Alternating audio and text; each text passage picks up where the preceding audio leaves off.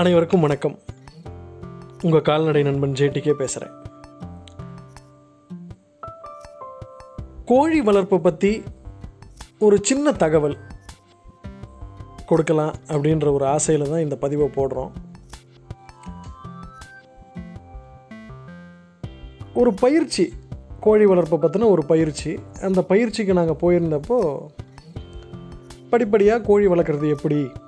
ஒரு கோழின்னா எத்தனை ஆண்டு காலம் வாழும்? எவ்வளோ முட்டை போடும்? கறிக்கோழினா என்ன? முட்டைக்கோழினா என்ன?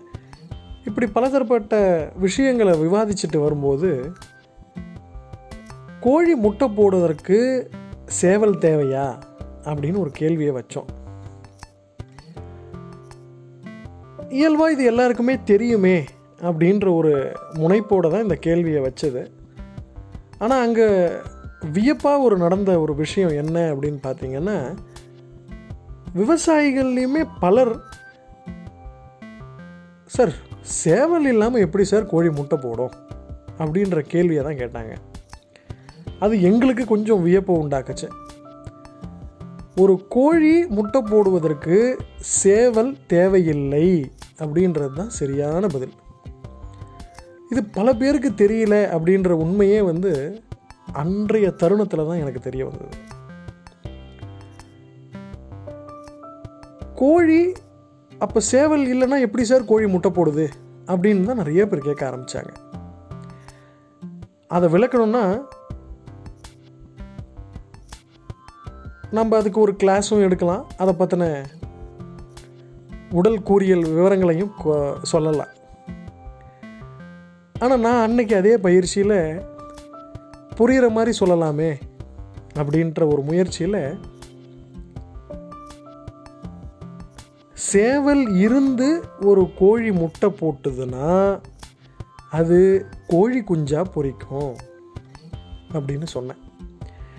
மீண்டும் சொல்கிறேன் சேவல் இருந்து ஒரு கோழி முட்டை போட்டுச்சுன்னா அது கோழி குஞ்சாக பொரிக்கும் சேவல் இல்லாமல் முட்டை போடும் அப்படின்றத நம்ம இப்போ தெரிஞ்சுக்கணும். அப்போ சேவல் இல்லாமல் போடுற முட்டை நம்ம வீட்டு அடுப்பில் பொரிக்கும். இதான் வித்தியாசம். ஆங்கிலத்தில் ஃபர்டைல் எக் டேபிள் எக் அப்படின்னு சொல்லுவாங்க. ஒரு சேவல் ஒரு கோழியை மிதித்து அது மூலியமாக கிடைக்கக்கூடிய முட்டை அவயம் வச்சா பொரிக்கும். ஏன்னா அந்த சேவலோட விந்துவும் அந்த கோழியோட முட்டையில் இருக்கிற கருவும் உண்டாகி ஒரு கோழி குஞ்சு உருவாகுது. சேவல் இல்லாமலும் முட்டை போடும். இதுதான் உண்மை.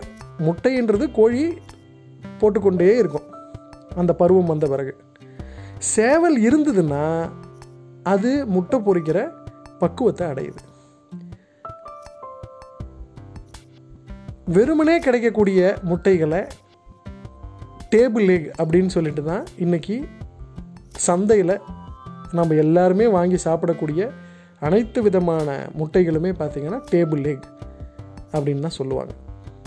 ஸோ இந்த விஷயத்தை இன்றைக்கி நான் பதிவு பண்ணலாம் அப்படின்னு நினச்சேன். ஒரு கோழி முட்டை போடுவதற்கு சேவல் தேவையில்லை. சேவல் இருந்து கோழி முட்டை போட்டுச்சுன்னா அது கோழி குஞ்சா பொறிக்கும் சேவல் இல்லாமல் கோழி முட்டை போட்டுச்சுன்னா அது நம்ம வீட்டு அடுப்பில் ஆம்லேட்டாவோ இல்லை வேற ஏதாவது பொரியலாவோ இல்லை பொடி மாசாவோ பொரிக்கும் இதுதான் வித்தியாசம். மீண்டும் பல சுவாரஸ்யமான தகவலுக்காக இணைந்திருங்கள் கேளுங்கள் பயன்பெறுங்கள். உங்கள் கால்நடை நண்பன் ஜேடிகே